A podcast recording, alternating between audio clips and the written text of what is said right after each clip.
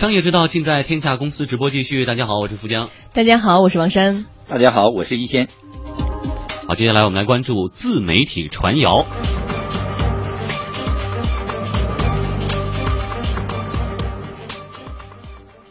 这是一个移动互联网的时代，同时呢，也是一个自媒体的时代。自媒体对我们生活的影响也在越来越大。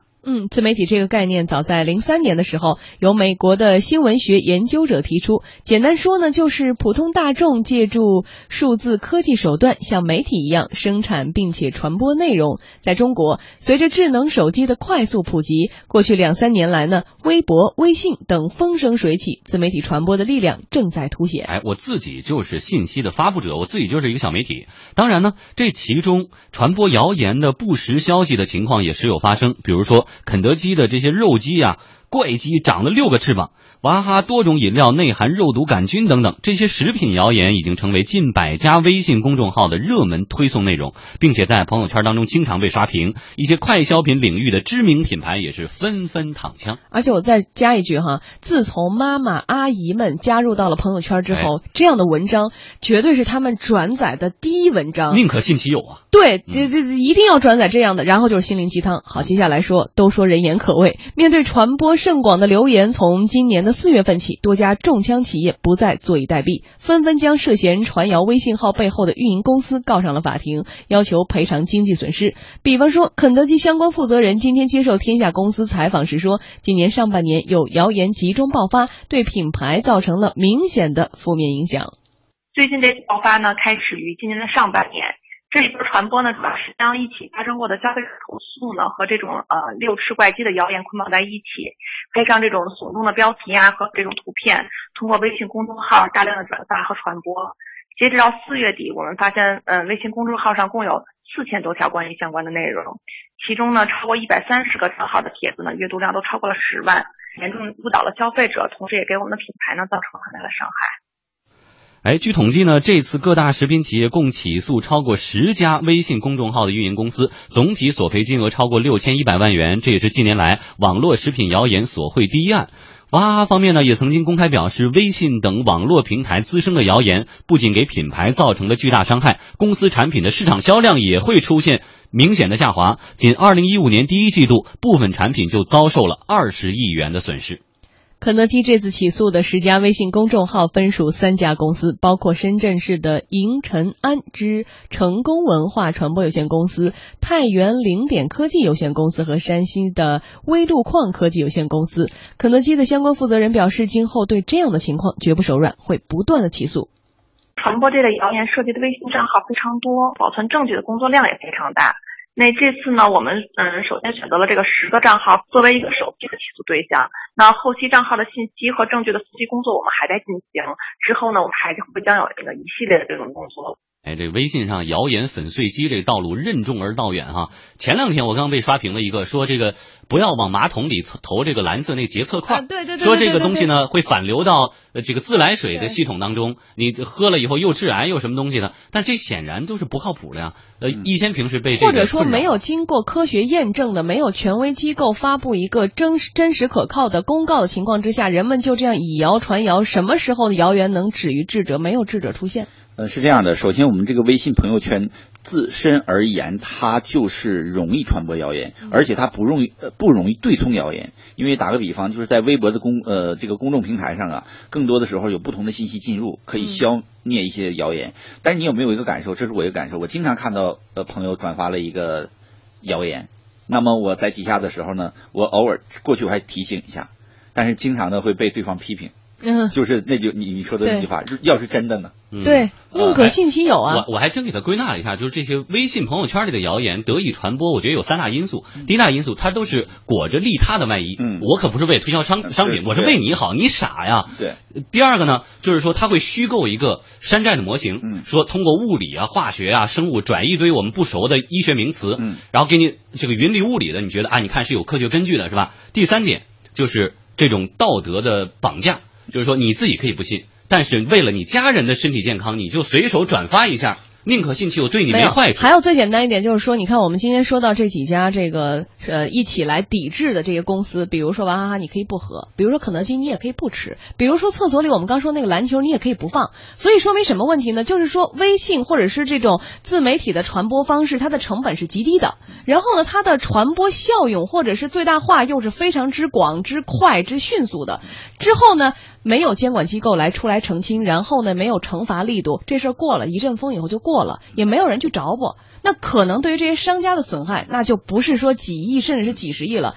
呃，两会的时候，企业家说的时候，宗庆后老老先生就是坐在我这个位置上接受当时我的采访的时候，他就跟我讲到，说前两年他们的营养快线说凝固之后能成为胶的那个话题在网上疯传，而且那些人还做了一个视频，他说那个视频非常的假，然后明显就是做了科技手段的，但是人们看不出来全信了，最后他们两年的滞销金额就是达到了几十个亿，这个损失谁来定？现在法院判决了，说他们是有问题的，我们胜诉了，可是呢，市场不认了，我重新。立一个品牌，我作为一个民族企业来说，我需要多大的成本？嗯，所以说，呃，这些自媒体这样的一个有恃无恐的原因在哪里？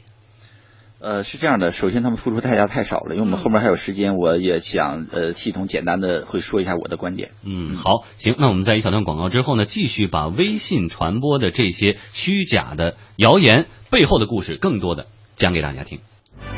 汉风重卡，卓越品质和创新价值的完美呈现。徐工，徐工，祝您成功。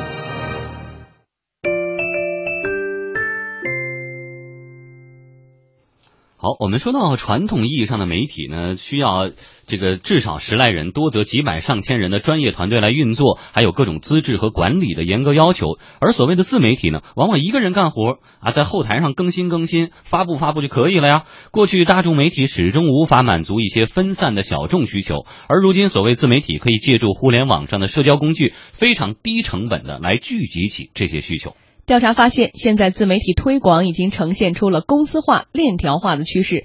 绝大多数的涉事的大号背后都有母公司的身影，而且呢，同一家公司旗下拥有几十甚至是上百个公众号来推动谣言传播。另外，也有一些有影响力的行业自媒体人，他们多是前媒体从业者或者是特定产业从业人员，通过微信、微博、百度百家等等自媒体平台输出内容。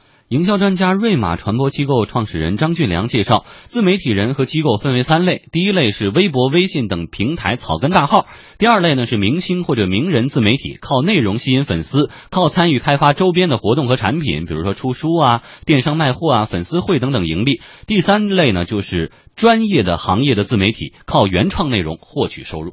张俊良告诉记者，这次遭到起诉的都是公司组织运营的草根营销账号，而且今年以来收费行情的见涨，粉丝数一万的转发一条是两三百，粉丝达到一两百万的转发一条就是四五万呢。微信本意呢是做一个去中心化，但是这些大号的粉丝量还是非常的大，好多达到一两百万人，形式呢就开始可能会做一些吸引眼球的内容。比如是杀死了七个怎么样？你去点进去是杀了七只苍蝇，吸引眼球。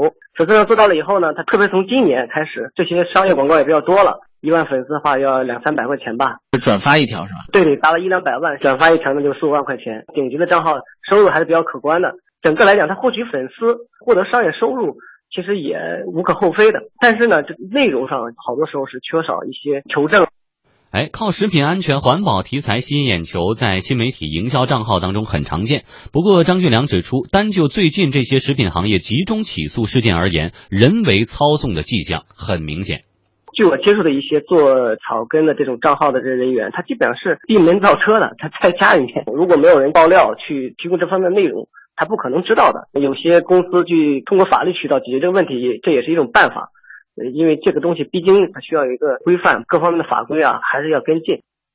中国传媒大学特约研究员付宇辉认为，自媒体有利益诉求，但是同时呢也有责任，这部分人和组织应该得到一定的约束。就是在具体的行业当中呢，就因为出于自媒体自身的这种利益诉求，或者说是在市场竞争当中有竞争对手的这种。呃，利益诉求可能都会通过自媒体这种群体来违背了传播伦理的这种事情。我觉得这种情况呢，对于自媒体而言，不管你是如果是传播这种谣言，或者说是呃涉及到比如说这种呃欺诈也好、诽谤也好，你不管作为一个传播者，或者说你是制造这种谣言的自媒体，都应该承担相应的责任。对此，新媒体观察者魏武辉分析，现行民法和相关商事法律当中，商业诽谤等相关条款其实就可以解决这些问题。企业对于公众号高额起诉是最好的选择，没有必要专门立法。完全没有必要专门立法，现有的民法、现有的这个法律是完全能够处理这个问题的。从企业的角度来说，无可厚非啊，被人造谣重伤了，他当然要起诉了，而且是用一个比较高额的起诉方式，来某种意义上叫杀鸡儆猴吧。让那些具有传播力的所谓的自媒体号有一定的自律行为吧。那么，自媒体所属的平台是否要担责呢？目前看来，一般情况下，主要采用避风港原则。平台对于抄袭、造谣等侵权行为，已经发现及时处理，比如撤掉之后不承担责任。中国传媒大学特约研究员傅玉辉坦言，对于大型内容传播平台管理和职责约束，也应该进一步加强。如果说你这个平台上有这种明显的突破你传播伦理的东西，你不能说我没有能力鉴别就允许这样的现象存在，我觉得这是不合适的。其实我个人是建议咱们国家呢，对于大型的这种移动互联网传播平台管理的制度上、顶层设计上，是应该有更完整的一个管理体系。嗯，我们经常以前看到这样的案例，雇佣水军来诋毁竞争对手的，而现在这个编造一些谣言，靠这些大号一发，效果就更加明显了。对，呃，这个问题啊，我觉得最少在三个层面，我们有工作可做，可以解决问题。第一个是政府层面，第二个是企业层面，第三个是公众层面。第一个政府层面呢，就是说我们要让那些呃造谣者、传谣者付出重大的法律代价。这里面包括了第一，我们现在六月份开始有个新的迹象，就是其实我们很多平台已经有网警网警上线了，嗯，它实时在线，我们要随机及时的发现这些谣言。第二个问题呢，我们要及时的移交司法进行。法律处理，我同完全同意魏武辉先生的意见。我们现有的法律是完全可以限制现在这种行为的，就线上和线下是一样的嘛。只不过我们处理的不够及时。完接着，同时呢，我们要有及时的辟谣程序和机制，这是从政府层面可以做的。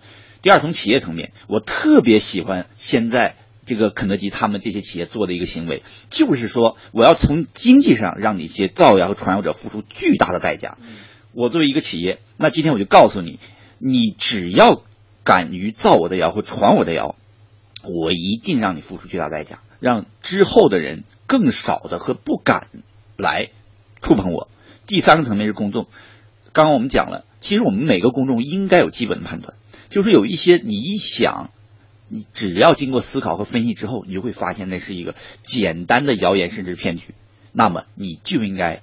不要传播它，不要抵制它，彻底斩断谣言传播的链条。因为现在你你随手转发很方便，随手举报也很方便。对，一个一篇文章你觉得有问题，你就举报它就得了但是呢，新媒体时代有一个问题，我们开始不思考了。我们经常转发一个东西，我们开始不思考了。所以每一次我很谨慎的去转发一个东西，我先想一想是不是可能是错误的。还有一个重要原因是在于朋友圈本来经过朋友筛选的文章，你基于是一个朋友之间的信任或者是情感交流，呃，它已经不完全是一个社会属性，它可能有更高层次属性，所以你基本上一般不带过大脑。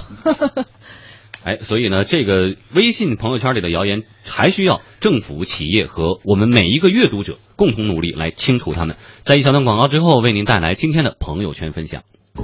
盛夏六月，海南航空北美航线再添新星，七条国际航线，从芝加哥、波士顿、多伦多求学之路，到圣何塞、西雅图商业繁华，跨越东西海岸。海航给您更多选择，豪华宽体客机，舒适座椅，丰富的机上娱乐都已准备就绪，只等您的出发。拨打海航服务热线九五三三九，马上预定吧。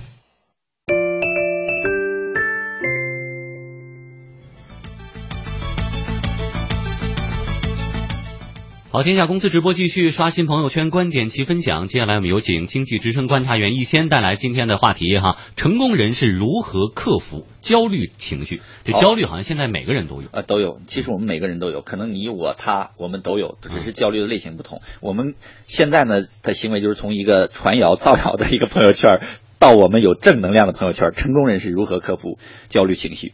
焦虑呢，是我们一个人的基本情绪。现在我们社会压力大，我们的生活节奏快，我们要遇到这样和那样的问题，所以说呢，经常我们会爆发焦虑的情绪。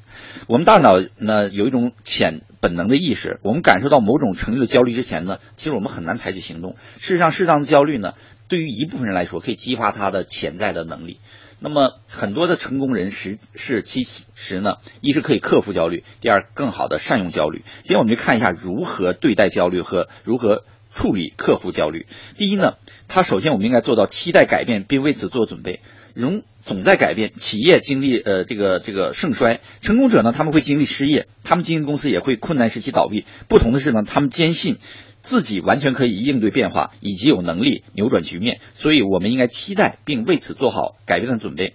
步骤二呢，就是说要专注自己的自由，而不是限制。我们年轻时候呢，经常脑子里有句话叫“生活是不公平的”，这句话反反复复的贯穿我们。别人做好了，这是不公平的；其他人做的比我们呃有能力，这是不公平的。这句话里面。掺杂太多的绝望、焦虑和袖手旁观的声音。虽然有时候我们阻止负面事情发生能力有限，不过不可否认的事实，我们必须选择如何应对它的自由。我们有选择的权利。步骤三呢，就是我们要改变我们现有的思维模式。这其实恰恰是里面最难的一步。要做到这一点，首先你应该回忆你经历过的一些困难。你认为阻止你充分利用目前处境或者更有效应应对因素是什么？把它呢，应该。记记下来，而且呢还要标记为倒霉的思维，这就是我们后见之明的道理。然后我们再一次希望呢，遵循更有效有力的思维模式，把它记下来，用它代替原来的思维。步骤四呢，就停止消极的自我对话。我们大多数的消极想法只是想法，它从来都不是一个事实。步骤五呢，珍惜你拥有的，花时间思考你应该感激的人和事。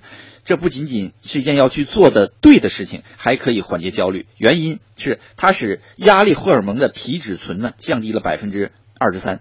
总之呢，过度焦虑和自我激励的互相排斥。每当你努力克服限制自己行动的焦虑时，只要按照上述的五步个五个步骤，就会让自己重获力量并夺回控制权。好，谢谢，谢谢一仙带来的分享。公司发布会。